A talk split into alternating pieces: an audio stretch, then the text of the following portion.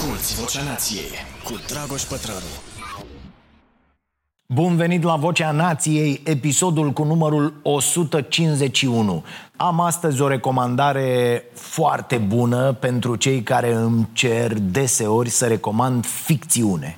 Uh, știți că eu aici la podcast vorbesc în general despre cărți de non-ficțiune, despre cărți care analizează ce e bine, ce e rău în lume, cărți în care se propun sau se critică idei, uh, cărți în care se uh, propun chiar idei radicale de politici publice și în care se și argumentează solid aceste propuneri. Sau cărți în care se analizează anumite trenduri observate în societate. Și mereu vă recomand uh, și uneori chiar critic anumite, anumite cărți. Ei bine, când vine vorba despre ficțiune, e mai complicat să faci recomandări. Sigur că există foarte multe de învățat citind ficțiune uh, și vă recomand să faceți asta. Chiar dacă nu vreți să învățați, uh, exercițiul ăsta de a vă transpune, de a merge cu mintea într-o altă lume, mm, ca metodă de relaxare, este extraordinar.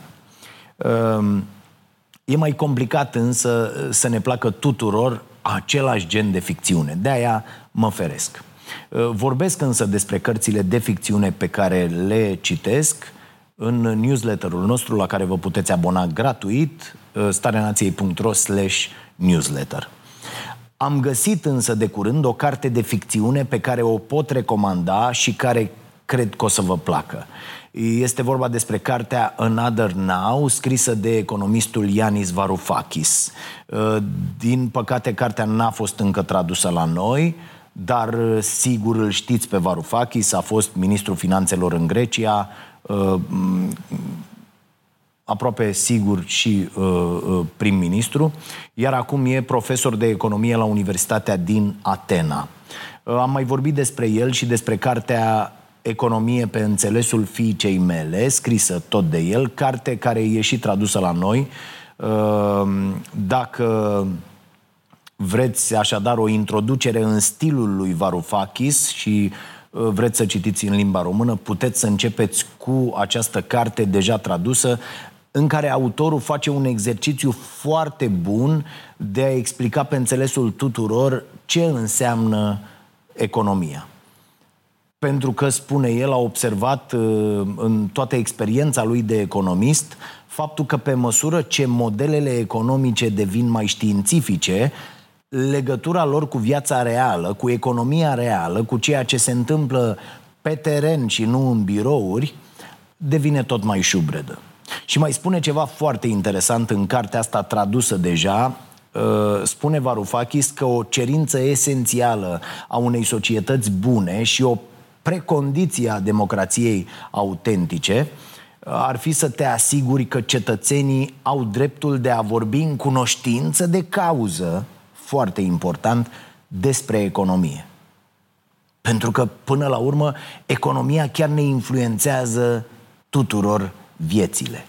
Ehm, toate cuvintele astea și tot jargonul folosit de economiști nu fac altceva decât să, să deghizeze, să, să împacheteze în niște termeni specializați niște efecte reale resimțite de oameni în viața de zi cu zi. Și dacă stăm să ne gândim cât de clar, cât de clar înțelegem noi până la urmă ce se întâmplă în economie.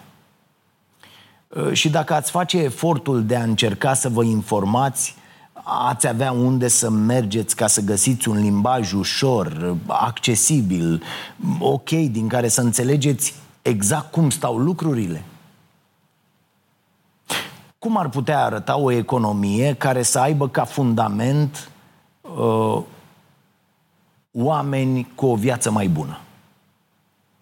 E uite, asta încearcă Varoufakis să-și imagineze în această carte Another Now. Uh, cum ar arăta o societate corectă și egală? Uh, dacă mai țineți minte, uh, întrebarea asta era un experiment de gândire propus de filozoful John Rawls. Am povestit despre asta la finalul sezonului trecut, când am vorbit despre o altă carte fantastică, Justice, a lui Michael Sandel Foarte, foarte bună cartea. Căutați podcastul de anul trecut sau citiți cartea mai bine, dacă n-ați făcut-o încă. Unii dintre voi uh, au făcut-o și mi-au și scris despre asta. Varoufakis încearcă să facă acest exercițiu de a-și imagina o societate cu totul altfel. Dar o face într-un mod foarte interesant. Nu, nu printr-o culegere de propuneri de politici publice, ci își imaginează un univers paralel și transformă tot exercițiul într-o poveste, într-o ficțiune. Uneori e foarte util când niște informații tehnice specializate sunt transformate în povești, pentru că așa asimilăm mult mai bine, nu? Oamenii au o înclinație către poveste, e, e, un, e un fapt demonstrat. De-aia vă recomand ca primă lecție despre economisire cel mai bogat om din Babilon. O cărticică pe care o citiți într-o după-amiază, dar care are acolo în acele uh, uh povești Uh, niște învățături foarte importante. Mi-am dat seama de ceva săptămâna trecută în timpul unei conversații cu un amic care a făcut foarte mulți bani pe munca lui și pe ideile lui foarte, foarte bune. Un om care idolatrizează pur și simplu piața liberă cu orice preț, cota unică. El e de părere că oamenii buni Uh, n-ar trebui să plătească impozite mai mari pentru că fac mai mulți bani. Și după ce ne-am certat noi, cum facem aproape de fiecare dată când ajungem la acest subiect, am realizat brusc, băi, băi, băi, stai puțin, stai puțin că te consumi aiurea sau ne consumăm aiurea, amândoi. N-ajungem nicăieri dacă nu suntem dispuși să ne schimbăm mintea, să dăm dovadă de un open mindset, cum spune Carol Dweck în cartea cu același nume, Mindset. Deci, dacă nu decidem să fim deschiși, să fim curioși, să acceptăm posibilitatea că există alternativă, să ne permitem să ne închipuim lumea și altfel. Ei bine, ăsta e principalul reproș pe care îl aduc amicului meu. Pentru el există alb și negru, două modele – liberal și comunist, nici măcar socialist. Și las la o parte confuzia pe care mulți, mulți dintre oamenii de dreapta o fac asociind absolut greșit democrația cu capitalismul. Asta merită o discuție separată. Problema e că dacă gândim viitorul doar având în vedere trecutul, suntem deja terminați. Pe modelul ăsta n-ar fi apărut nimic din ce ne-a ajutat să evoluăm de-a lungul timpului. N-am fi stat azi de vorbă în felul ăsta, n-am fi avut internet uh, și așa mai departe. E, cum e universul ăsta paralel al lui Varoufakis? Păi, în primul rând, e un univers fără bănci, ta-na-na-na-na, fără piețe de acțiuni, fără giganți în tehnologie, fără miliardari. E un univers în care nevoile de bază sunt asigurate și toată lumea are unde să locuiască. Hm? Ce ziceți de asta? Ă, toți milionarii care erau pe recepție au închis acum acest ă, podcast.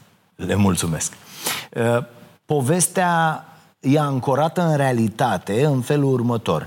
Varoufakis își imaginează că după criza financiară din 2008, oamenii au făcut alegeri mult mai bune decât cele pe care știm deja că le-au făcut. Își imaginează că, zguduită de realitatea acelor vremuri, lumea a decis să meargă pe o altă cale – Așa că s-a născut o societate post-capitalistă în care lucrurile stau complet, dar complet diferit. Apare des tema asta a lucrurilor pe care am fi putut să le facem diferit după criza financiară din 2008. Am întâlnit-o și la antropologul David Graeber în ultimul eseu pe care l-a scris și despre care am discutat în prima ediție din acest sezon uh, la podcast. Graeber spera că după criza de atunci, din 2008, uh, uh, uh, spera că acum, deci dacă după criza din 2008 nu s-a schimbat nimic, el spera că măcar după criza de acum, din timpul pandemiei, ceva se va prinde de noi și vom începe să facem lucrurile mai bine. Nu doar că spera, ci ne ruga cumva prin acele seu să facem asta. Nu știu ce să zic. Nu, nu pare că așa la nivel colectiv s-ar fi schimbat niște lucruri nu pare că am înțeles cât de puține lucruri cu adevărat importante există în viața asta și cât de puțină atenție le acordăm totuși. Uite, citeam de curând în cartea lui Eric Fromm, Arta de a iubi, vă recomand și Arta de a fi, um, și mai are el o carte um, a avea sau a fi, extraordinare toate, deci citeam de curând în, în cartea asta, Arta de a iubi, că toată lumea vrea să învețe foarte multe lucruri despre economie, despre afaceri, despre dezvoltare personală, dar nimeni nu pare dispus să învețe să iubească și să se facă iubit uh, altfel decât uh, având succes sau arătând foarte bine. Deși iubirea e cel mai important lucru de pe pământ. Nu? Asta căutăm cu toții. Dar Varoufakis merge uh, până la capăt, să zic așa, și pune pe hârtie răspunsul la exercițiu în care ne imaginăm cum ar arăta o societate corectă și egală. Ceea ce nu există acum, chiar dacă legea spune uh, toți oamenii se nasc egali, nimeni nu e mai presus de lege, aiurea. Varoufakis zice că stânga politică are acest uh, dezavantaj al faptului că, deși știe să identifice clar problemele capitalismului, eșuează lamentabil în a propune alternative credibile. Uh, cum spune și economista Kate Rayworth, uh, cea mai bună formă de protest este să propui ceva în schimb. Adică nu să fii doar împotriva a ceva, ci și pentru ceva. Să arăți concret ce anume susții. Asta e ceva ce, de exemplu, le lipsește uh, deseori sau aproape întotdeauna partidelor de la noi din țară. Uh, sunt multe partide uh, de stânga care au pornit ok și care promiteau, dar care s-au împodmolit pur și simplu pentru că n-au fost în stare să propună o alternativă. Uh, un bun exemplu este uh, Demos, de pildă. Dezamăgire totală. Revenind, Varoufakis își asumă într-un mod indirect și deghizat în ficțiune formularea unor astfel de propuneri, formularea unei alternative la capitalism capitalism care în opinia lui a eșuat. Și face multe referiri la politicile promovate de Margaret Thatcher, uh, care a cimentat sintagma nu există alternativă, știm foarte bine cu toții. Adică, domne, nu există altă variantă în afară de capitalism. Și așa apare politica inevitabilității, despre care vorbește Snyder în cartea sa, am vorbit despre ea aici, Drumul spre nelibertate. Uh, când oamenii încep să creadă că nu mai e nimic de făcut pentru că lucrurile sunt clare și pot merge doar într-o singură direcție. Tot Snyder spunea că atunci când uh, varianta comunistă a poveștii a eșuat, odată cu prăbușirea Uniunii Sovietice, oamenii chiar au crezut că nu există alternativă și că singura variantă este cea capitalistă, da? cu creștere permanentă, cu toate lucrurile astea care din 10 în 10 ani ne duc cu totul în cap și avem cu toții de suferit. Sigur că există alternative. Doar că ele nu sunt niciodată expuse atât de clar, cu un plan concret, poate că nici nu există planul ăsta, și mai ales nu sunt susținute de cineva hotărât și cu aceeași putere de convingere, uh, cum era doamna de fier Thatcher, nu? De exemplu. Varoufakis zice, de pildă, că în timp ce Thatcher apărea în fața oamenilor cu un plan bine pus la punct, stânga politică, din care făcea și încă face parte și autorul, a părut tot timpul oarecum anacronică în ideile pe care le-a expus. De ce? Pentru că, spre exemplu, zice Varoufakis, stânga propune păstrarea minelor de cărbune. Știind că uh, în, în absența minelor, mulți oameni nu vor avea din ce să trăiască. Tranziția asta către o lume verde nu prea vine la pachet și cu măsuri sociale reale. Apoi stânga susține sindicatele, pentru că vede în ele soluția uh, pentru o protecție mai mare și mai bună a angajaților. Problema e că sindicatele, vedem asta în viața de zi cu zi, sunt tot mai corupte. Ați văzut cât de corupte urmărind ce s-a întâmplat pe aici în ultimii 32 de ani.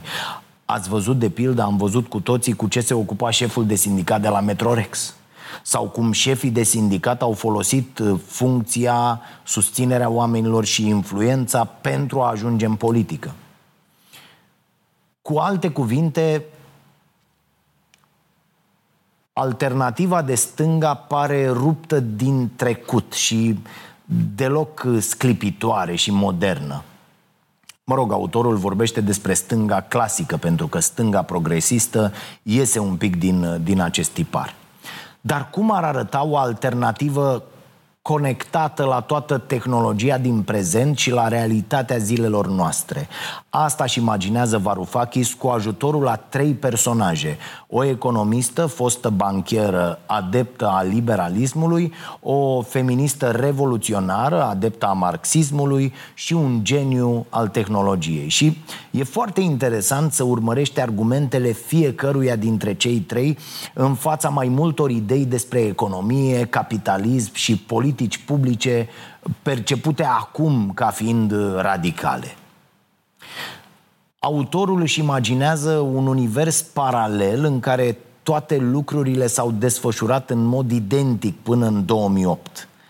Asta e foarte interesant. Însă în acel univers paralel uh, au fost luate cu totul alte decizii decât în universul nostru după criza din 2008.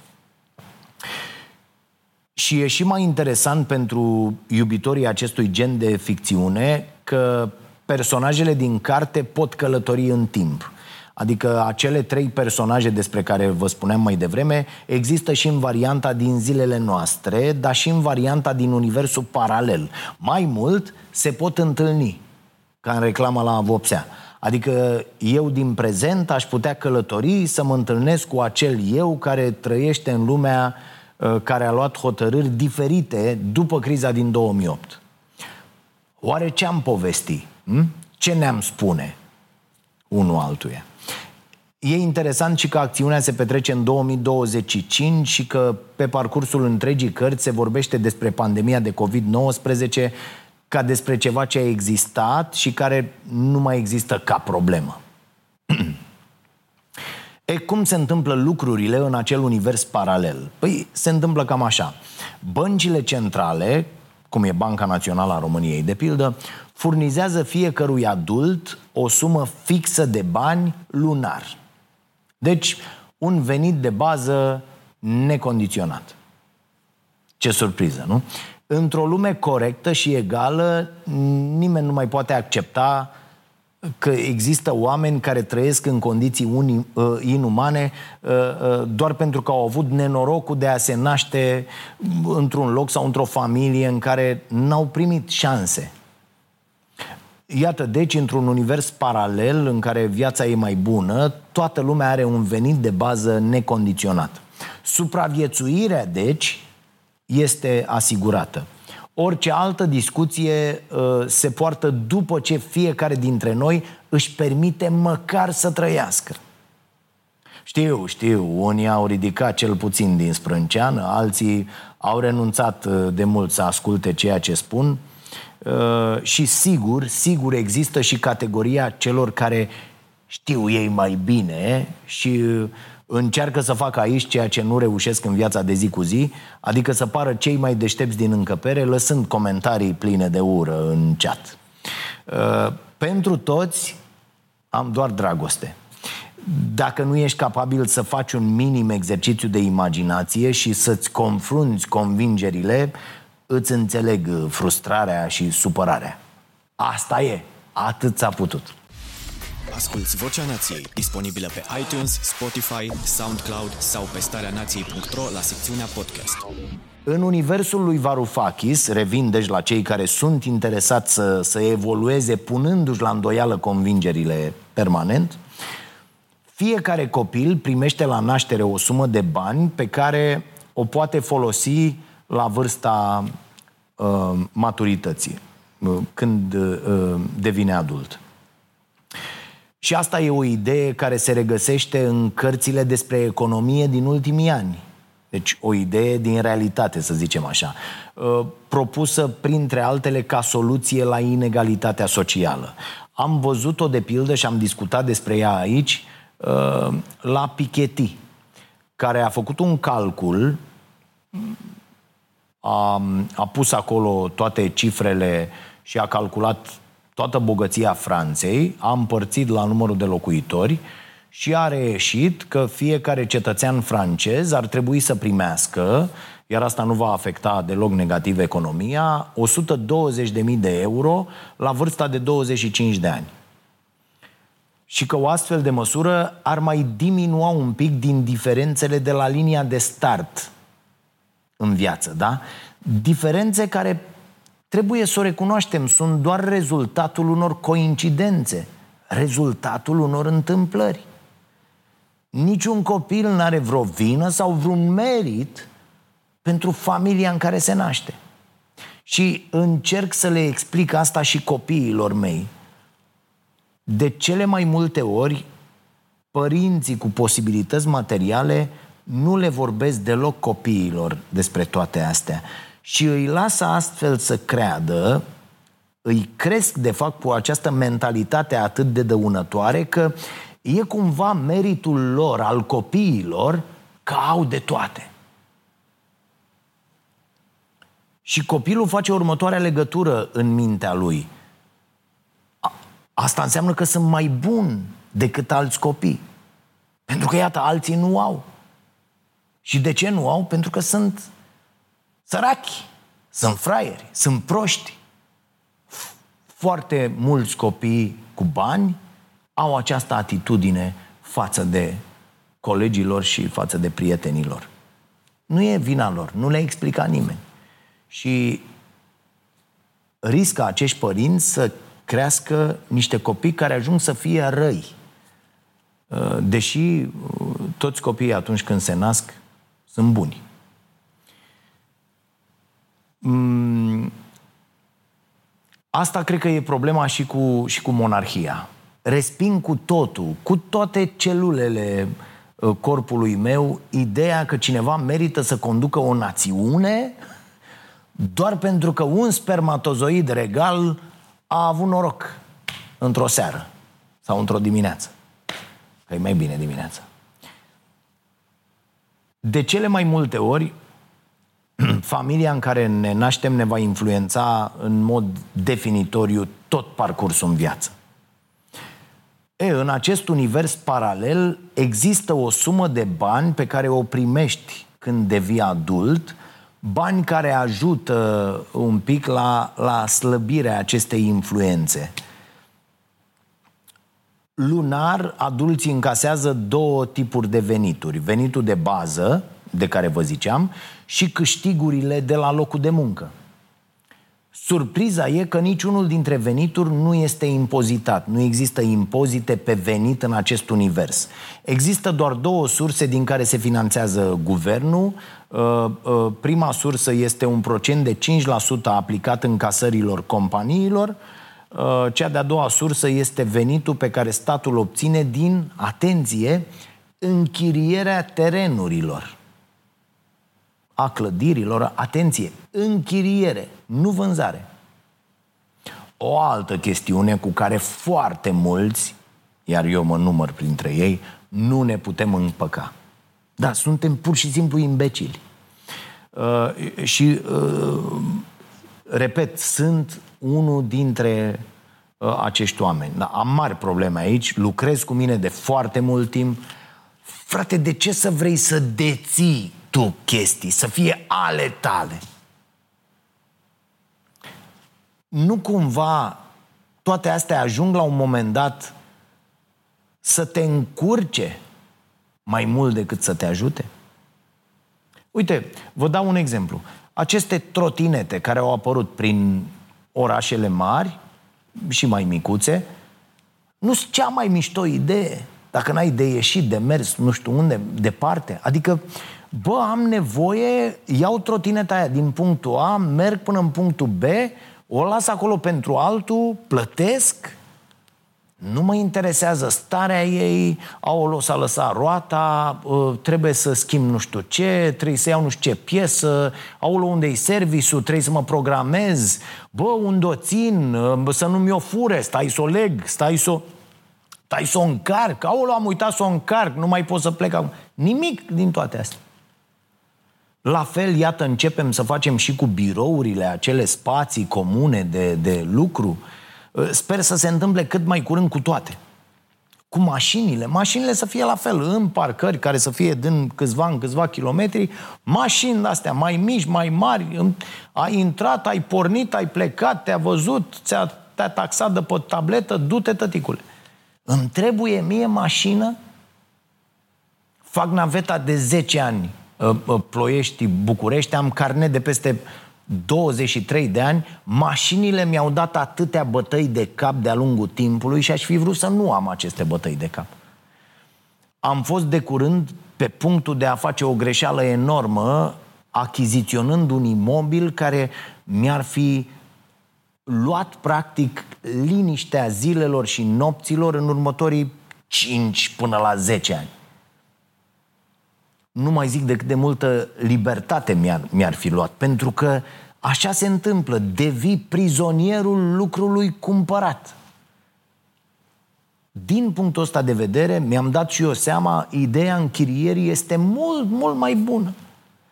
Mai ales dacă cere ajutor specializat pentru contracte bune – devii practic proprietar pe toată perioada pentru care închiriezi acel bun. Dacă ai o problemă, îl suni pe proprietar.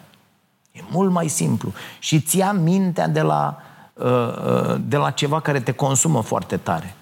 Și asta e o lecție pe care mi-a predat-o acum câțiva ani o prietenă care lucrează în publicitate, Sărutuna Mihaela, uh, deși sunt sigur că are lucruri mult mai bune de făcut decât să asculte acest podcast.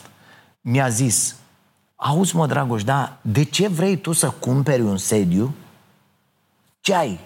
Vrei să intri în afaceri imobiliare? Ăla e al domeniu. Te pricepi? Rămâi la ce faci tu, ocupă-te să faci asta și mai bine. Și îi mulțumesc pentru sfat, deși n-am ascultat-o cu totul. Mi-am luat de atunci mai multe proprietăți, dar ca investiții în zona imobiliară. Și uite că mă luase valul până de curând să fac nu știu ce, oh, oh. Am realizat că pot să fac toate lucrurile pe care mi le propun și tot binele pe care uh, uh, vreau să-l fac fără a achiziționa ceva. Așadar, revin la Varoufakis, el spune că terenurile ar trebui să aparțină întregii comunități. Terenul, pământul în sine, e al tuturor oamenilor. Nici o bucățică din planeta asta n-ar trebui să aparțină unui singur om. Orice teren poate să fie doar închiriat, nu poate vreodată să fie cumpărat de o persoană sau de un grup de persoane. Cum vi se pare ideea asta? Intră în cape în mintea voastră? La mine foarte greu, dar e un exercițiu extraordinar.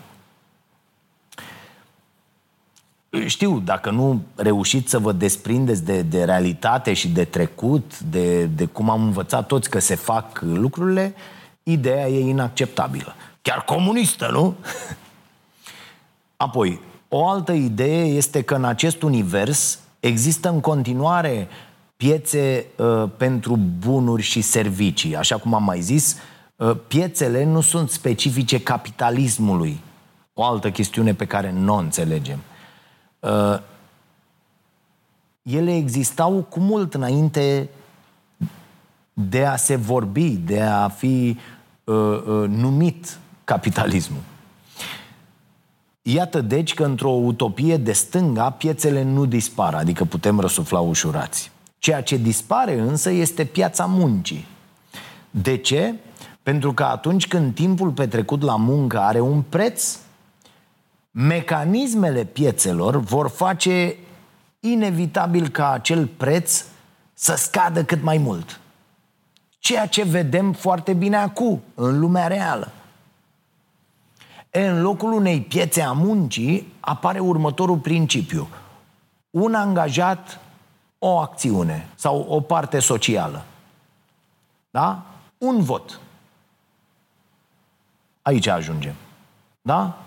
Deci nu un om, un cuvânt, un angajat, o, o, o acțiune, un vot. Apare așadar un uh, corposindicalism, cum e numit în carte.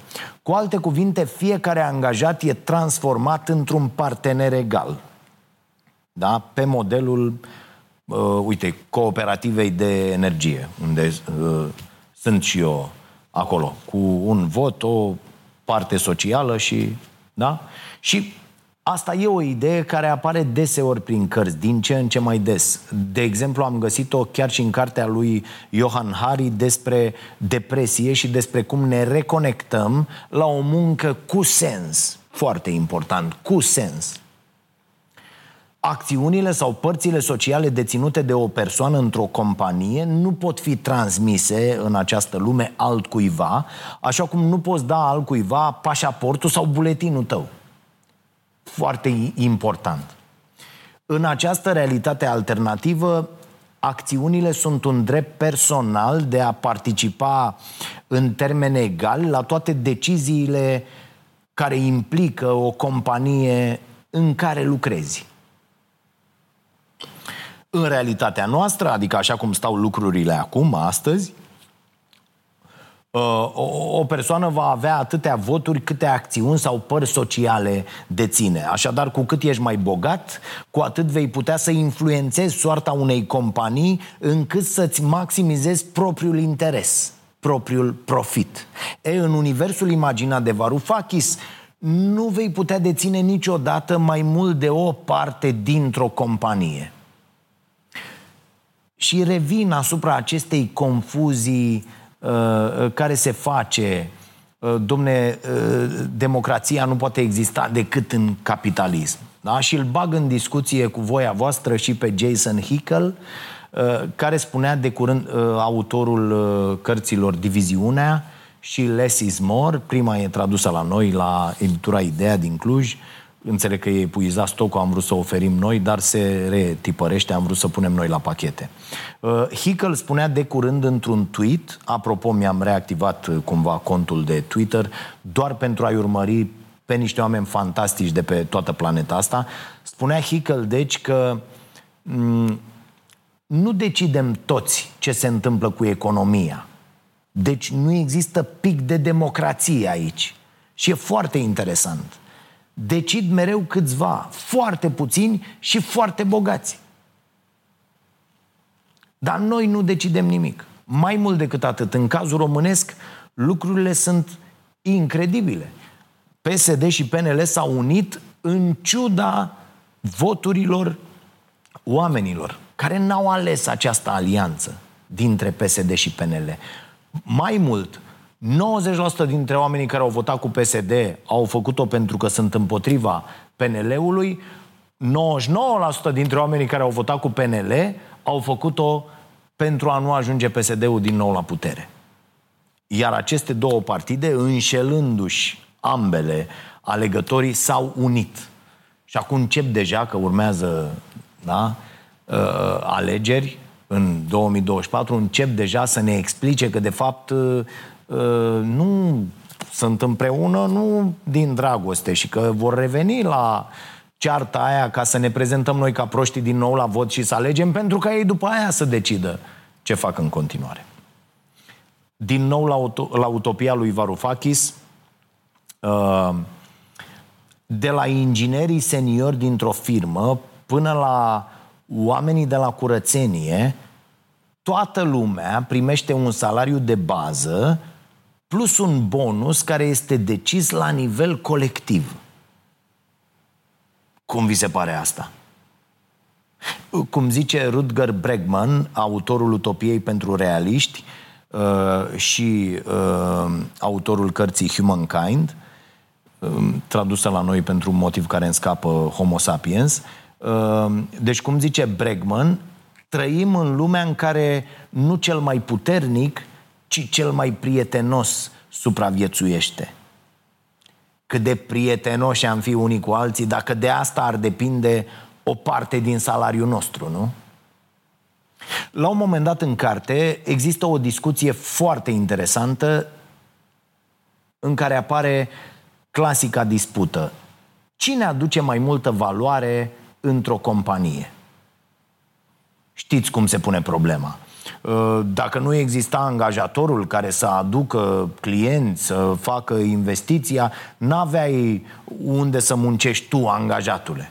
La care vine răspunsul din partea cealaltă. Da, dar dacă nu eram eu angajatul, tu, angajatorule, n-aveai ce să le oferi uh, clienților. De pildă, cine credeți că aduce mai multă valoare într-un restaurant? Hm?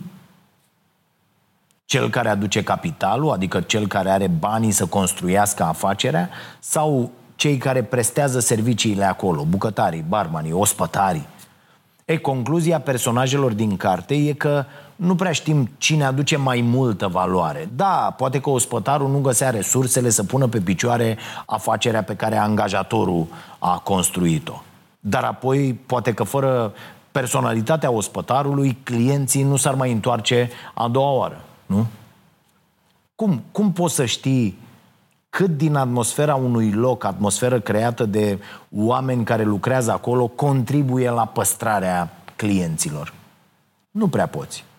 Așa că atât cel care a adus capitalul, cât și cei care muncesc acolo efectiv, vor fi în acest univers închipuit de Varoufakis plătiți uh, la fel vor avea acel salariu de bază pe care îl are toată lumea, asta pe lângă venitul de bază necondiționat pe care îl primești doar pentru că ai apărut pe această planetă. Atenție pentru cine a intrat mai târziu, repet, acestea sunt ideile lui Varoufakis uh, pe care el le prezintă ca alternativă la sistemul în care trăim acum. Nu sunt ideile mele, deși îmi plac, și aș fi curios cei drept să văd cum arată o lume care urmează și alte principii decât cele pe care le cunoaștem acum. Adică deja știm atât de bine ce produce lumea asta în care trăim acum și regulile pe care le urmăm acum. Ce poate fi atât de rău dacă încercăm și altceva? Sigur, fiind atenți la greșelile din trecut, învățând și ținând cont de ele și fiind conștienți că democrația și progresul nu se întâmplă pur și simplu. Ele trebuie construite și menținute constant prin alegerile noastre de zi cu zi. Prea luăm așa ca un dat democrația, de pildă. În lumea asta a noastră de acum, singurul interes pe care o companie trebuie să-l servească este cel al deținătorilor de părți sociale sau de acțiuni ceea ce este cu totul și cu totul greșit. Nu mai există altă responsabilitate. Capitalismul s-a dus dracului atunci când s-a decis asta. Că singura responsabilitate a unei companii este față de acționari. Așa că noi toți, consumatorii acelor bunuri și servicii pe care aceste companii le produc, putem doar să sperăm că interesele companiilor nu contravin complet intereselor noastre. În realitatea alternativă construită de Varoufakis, companiile sunt evaluate după un index de utilitate socială. Toate evaluările sunt uh, publice, datele pot fi accesate de oricine. Bine, și acum poți să accesezi pe scurt situația financiară a unei companii. Dacă plătești un abonament uh, la uh, niște site-uri specializate, gen, nu știu, termene.ro sau a, ai acolo date financiare uh, solide, dar nu știu cât de mult te ajută din punctul ăsta de vedere nu, al utilității uh, sociale. dacă valorile înregistrate de o anumită companie nu îndeplinesc criteriile acestui, acestui indicator de, de valoare socială, uh, companiile intră în ceea ce numim noi acum insolvență. Cu alte cuvinte, în acest univers paralel, nu lichiditățile unei companii și abilitatea de a-și plăti furnizorii și salariații țin această companie în viață, ci abilitatea de a servi interesului public. Iar rezultatele negative ale unei companii se pot răsfrânge și asupra celor care i-au validat activitatea lucrând acolo – Așa că oamenii sunt mai puțin interesați în acel univers să lucreze în companii care n-au un scop util societății și care uh, riscă astfel să fie închise. Foarte interesantă ideea, poate fi aplicată și la noi. Când angajații foarte buni, cei care sunt într-adevăr meșteșugari, cum spune Kel Newport, adică cei extraordinar de buni, vor refuza să lucreze pentru companiile rele, atunci companiile astea fie nu vor mai exista, fie vor fi nevoite să se schimbe. Uh, și, uh, uh, repet, uh, oamenii își permit să facă asta, să lucreze într-o companie care se aliniază cu valorile lor, pentru că în universul ăsta paralel au un venit de bază necondiționat. Deci au puterea de negociere pe care ți-o dă posibilitatea de a supraviețui.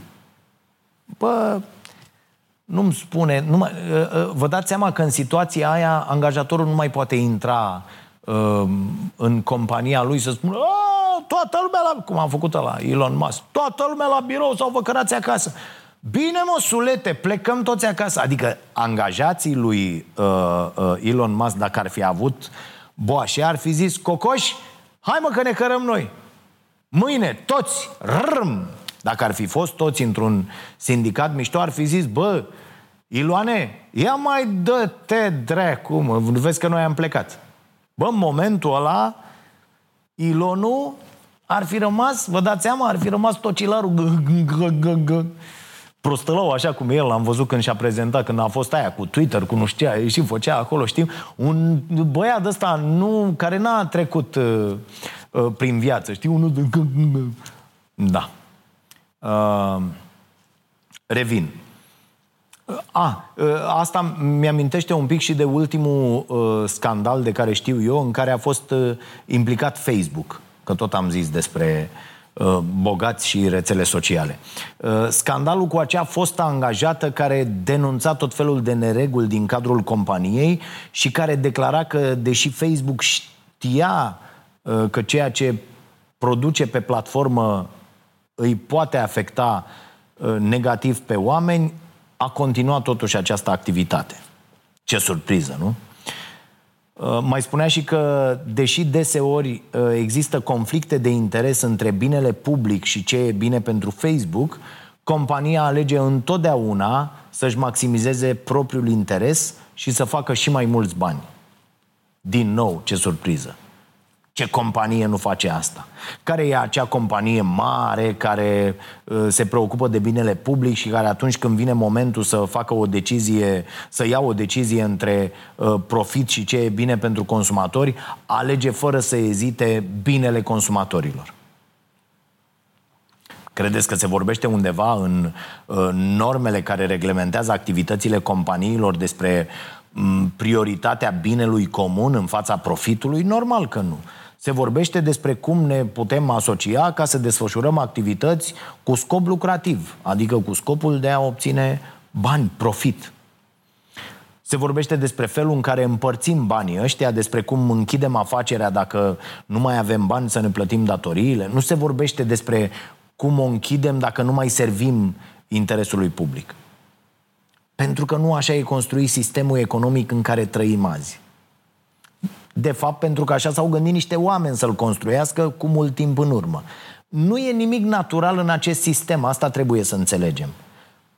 Reprezintă doar o colecție de decizii și de idei pe care noi alegem să le urmăm. Banii n-au nicio valoare în sine, hârtia aia n-are nicio valoare. Dar va avea valoare câtă vreme cu toții credem în valoarea respectivă. Sentimentul ăsta de utilitate, de pildă, pentru mine înseamnă fericire. Este ceea ce mă face să mă dau jos din pat dimineața. În lumea construită de Varoufakis după criza financiară din 2008, oamenii au decis că vor urma un nou set de idei. Iar printre ideile astea se află uh, uh, aceea că o companie intră în insolvență dacă nu mai servește binelui public. Câte companii ar trebui închise dacă ne uităm la planetă prin lupa asta, nu? Vi se pare că sună ca o utopie. Normal. Ceva nerealist, o idee extrasă până la urmă dintr-o ficțiune. Dar dacă stăm bine să ne gândim, oare regulile după care funcționează societățile acum n-au și ele un anumit grad de ficțiune în ele? Pentru că pe multe dintre ele ni le-am imaginat. Sunt niște convenții, nu e nimic natural în toate astea, repet. De exemplu, așa cum stau lucrurile acum, o firmă intră în insolvență dacă are datorii de peste, nu știu, 50.000 de lei. Da? Cândva pragul era de 40.000, a, a fost de 45.000, pentru că așa s-au gândit unii. Uh, N-a făcut nimeni vreun experiment într-un laborator și a rezultat de fiecare dată că fix aceste valori erau cele corecte. Nu așa funcționează lucrurile când vine vorba despre economie și despre bani. Ne gândim noi la niște chestii. Și uite, uh, uh, nu țin deloc cu uh, Zuckerberg ăsta, nu pot să-l înghid nici cu un butoi de lămâie. Și sigur că există foarte multe nereguli în felul în care platformele sociale funcționează. Dar am găsit ceva uh, cu sens în mesajul pe care l-a publicat el imediat după acest scandal cu uh, angajata respectivă care a vorbit despre ce se întâmplă acolo. Și zicea atunci așa că o companie privată n-ar trebui să fie lăsată complet singură să decidă ce e bine și ce e rău când e vorba de lucruri foarte sensibile și care ne afectează pe noi toți. Foarte important. Corect. Bă, n-ar fi trebuit să fiți lăsați să decideți singuri. Ar fi trebuit să fie cineva acolo să vă dea peste mână. Ar trebui să decidem cu toții, împreună, cum facem lucrurile. Iar deocamdată, vocea noastră e reprezentată de acei oameni pe care noi îi alegem uh, să ne reprezinte interesele. Oricât de mult ar încerca o companie să facă ceea ce trebuie, dacă chiar face asta, există unele lucruri care sunt cel mai bine ghidate de niște autorități, care în teorie ar trebui să reprezinte interesul nostru, al tuturor. Atenție însă să-l reprezinte după ce s-au asigurat că au înțeles care este acel interes, în urma unor discuții ample în societate, care, discuții care să implice cât mai multă lume. Asculți Vocea Nației, disponibilă pe iTunes, Spotify, SoundCloud sau pe starea nației.ro la secțiunea podcast. Uh, dă și Varoufakis astfel de, de situații. Eu aș da exemplu acestor uh, uh, uh, legi ale securității la noi. Legile astea ale securității nu sunt discutate în societate deloc. O vom face noi joi la Starea Nației de la 10 la Prima TV într-o ediție specială. Nimeni nu vrea să vorbească despre puterile sporite ale serviciilor puteri care urmează să fie date printr-o lege care pur și simplu anulează democrația în România. Și nimeni, nici de la UE, nici de la altă parte, nimeni nu sare, nimeni nu pare scandalizat, nimeni nu e în piață. Mi se pare incredibil. Chiar să fie toată lumea securistă? Uh, exemplele lui Varoufakis sunt simple. Care e vârsta la care adolescenții ar trebui să poată folosi internetul? E o chestiune pe care trebuie să o decidem cu toții. Cum ar trebui să verifice companiile vârsta persoanelor care le folosesc serviciile? Am văzut o statistică foarte interesantă, uh, cu excepția YouTube, celelalte platforme, Facebook, uh, Insta, uh, Snapchat, Twitter, TikTok, Twitter mai puțin, TikTok, ar pierde 80% dintre utilizatori dacă s-ar pune bariera asta de vârstă. Bă, până la 18 ani n-ai voie. Foarte interesant. Apoi, cum ar trebui să se asigure companiile că respectă dreptul la intimitate al adolescenților în timp ce se asigură și că părinții uh, pot supraveghea totuși activitatea acestora. Sunt foarte multe lucruri pe care ar trebui să le decidem cu toții în urma unor discuții. Și până la urmă, faptul că noi vedem orice reglementare a statului ca pe un bau-bau, la orice pas, e o foarte mare problemă. Problemă care derivă din faptul că noi nu avem oameni competenți și care ne inspire încredere în locurile unde astfel de probleme ar trebui dezbătute.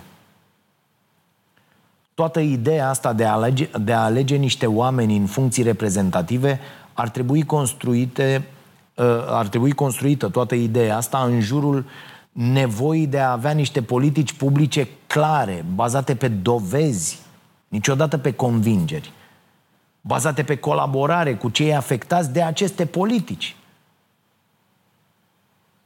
la care să ne putem cu toții întoarce atunci când nu suntem siguri cum trebuie făcute lucrurile. Că asta înseamnă, de fapt, statul, nu? Prin toate instituțiile lui.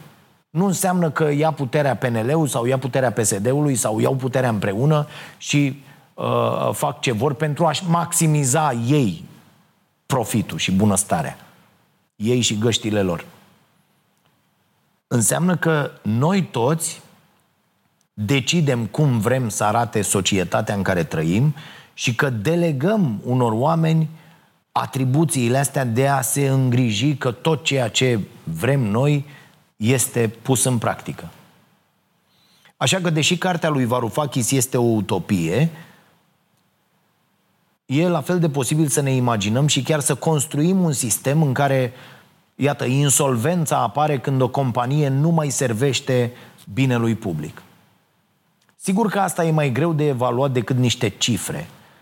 Mm, de-aia și facem prostia aia cu uh, uh, produsul intern brut ca indicator pentru bunăstare. nu există așa ceva. E o prostie. O prostie imensă. Și ne-am obișnuit să facem asta cu cifrele. Ne-am mai obișnuit și cu acest principiu de bază al capitalismului modern în care uh, riscurile și costurile sunt aproape întotdeauna publice. În timp ce profitul e întotdeauna privat. Ați văzut cum mama măsii se întâmplă asta? Deci profitul băncii al băncii, că băncile în România raportează recordul la profit an de an, dar dacă s-ar prăbuși, am plătit noi. Cum s-a întâmplat la criza din 2008, peste tot în lume. Asta e o idee pe care o dezvoltă foarte bine economista Mariana Mazzucato.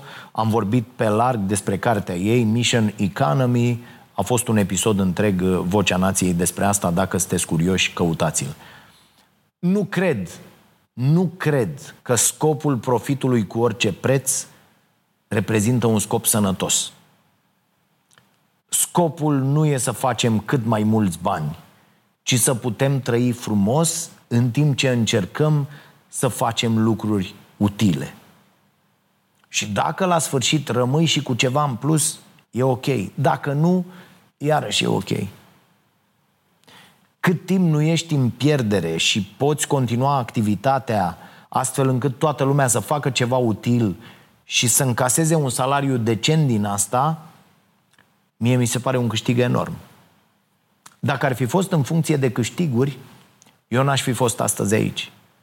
Pentru că despre banii în plus putem vorbi în cazul acestei organizații de câțiva ani. Lucrez de la 15 ani, din 25 de ani de muncă, uh,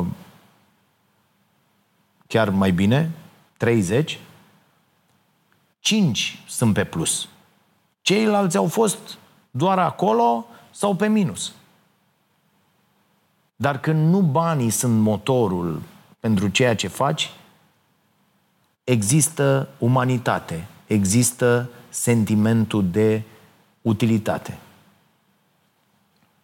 E exact cum, cum spuneam când am vorbit despre cartea lui uh, uh, Suzman și despre ideea de muncă depusă tot mai des doar ca să obții un venit nu ca să și produci ceva util. Munca ar trebui să fie văzută ca un sistem, ca o, ca o imagine în mișcare, cu intrări și ieșiri pe mai multe părți.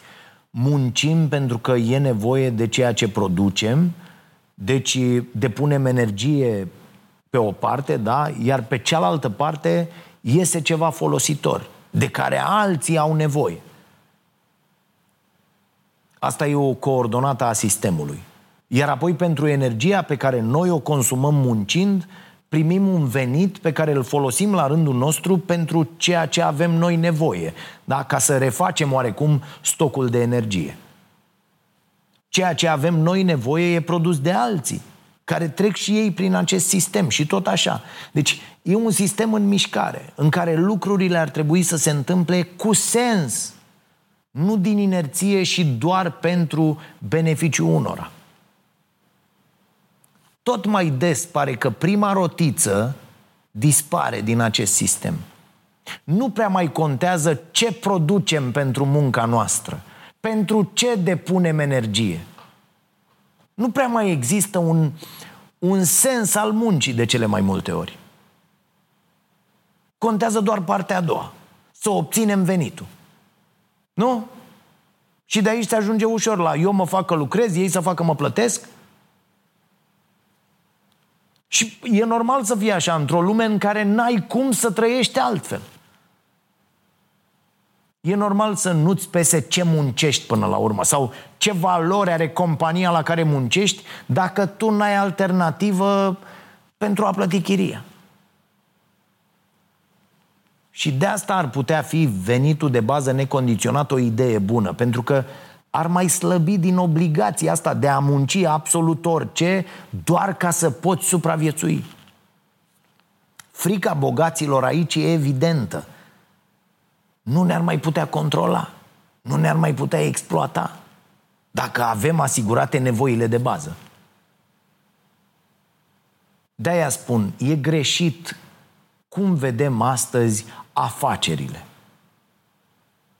nu prea contează dacă ceea ce uh, se produce e bun de ceva.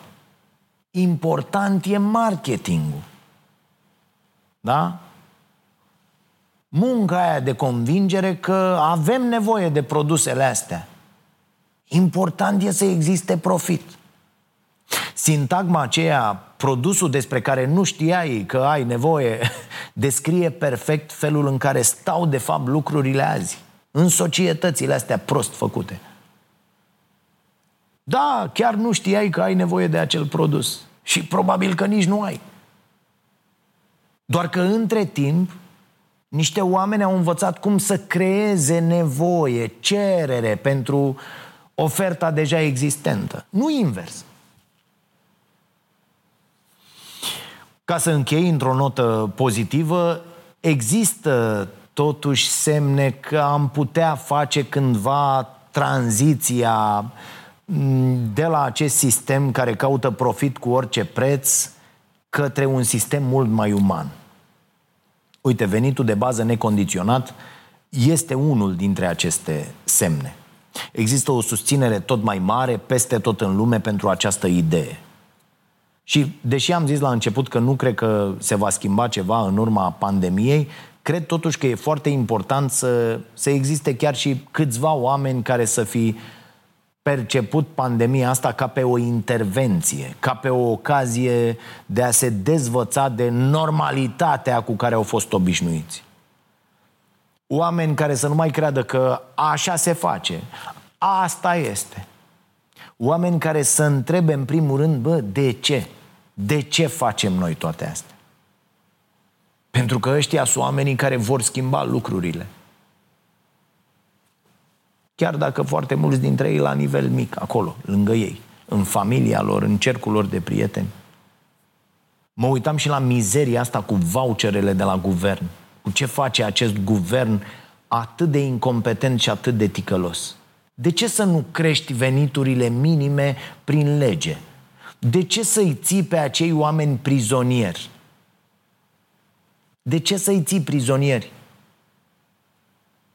Să le arunci așa 50 de euro odată la două luni până, nu știu, în 2027, am înțeles. De ce să faci asta? Cât de, cât de nemernic ești ca politician să faci așa ceva? Mai multe despre subiectul ăsta cu voucherele aflați la starea nației. pe Prima TV de la 10 în fiecare seară de luni până joi. Sper că v-au dat de gândit uh, și, și ideile din cartea lui Varoufakis. E interesant să facem acest exercițiu de imaginație, să, să înțelegem că felul în care ne organizăm azi în societăți e doar o variantă din mai multe variante posibile. Nu înseamnă că ideile lui Varoufakis sunt cele mai bune. Nu înseamnă, nu înseamnă că sunt bune. Unele dintre ele sunt proaste. A, a avut ocazia să le pună în practică și n-au funcționat sau chiar au fost tâmpite. Dar sunt niște idei diferite. E interesant să-ți imaginezi măcar cum ar putea sta lucrurile și altfel, nu? Să vă fie bine!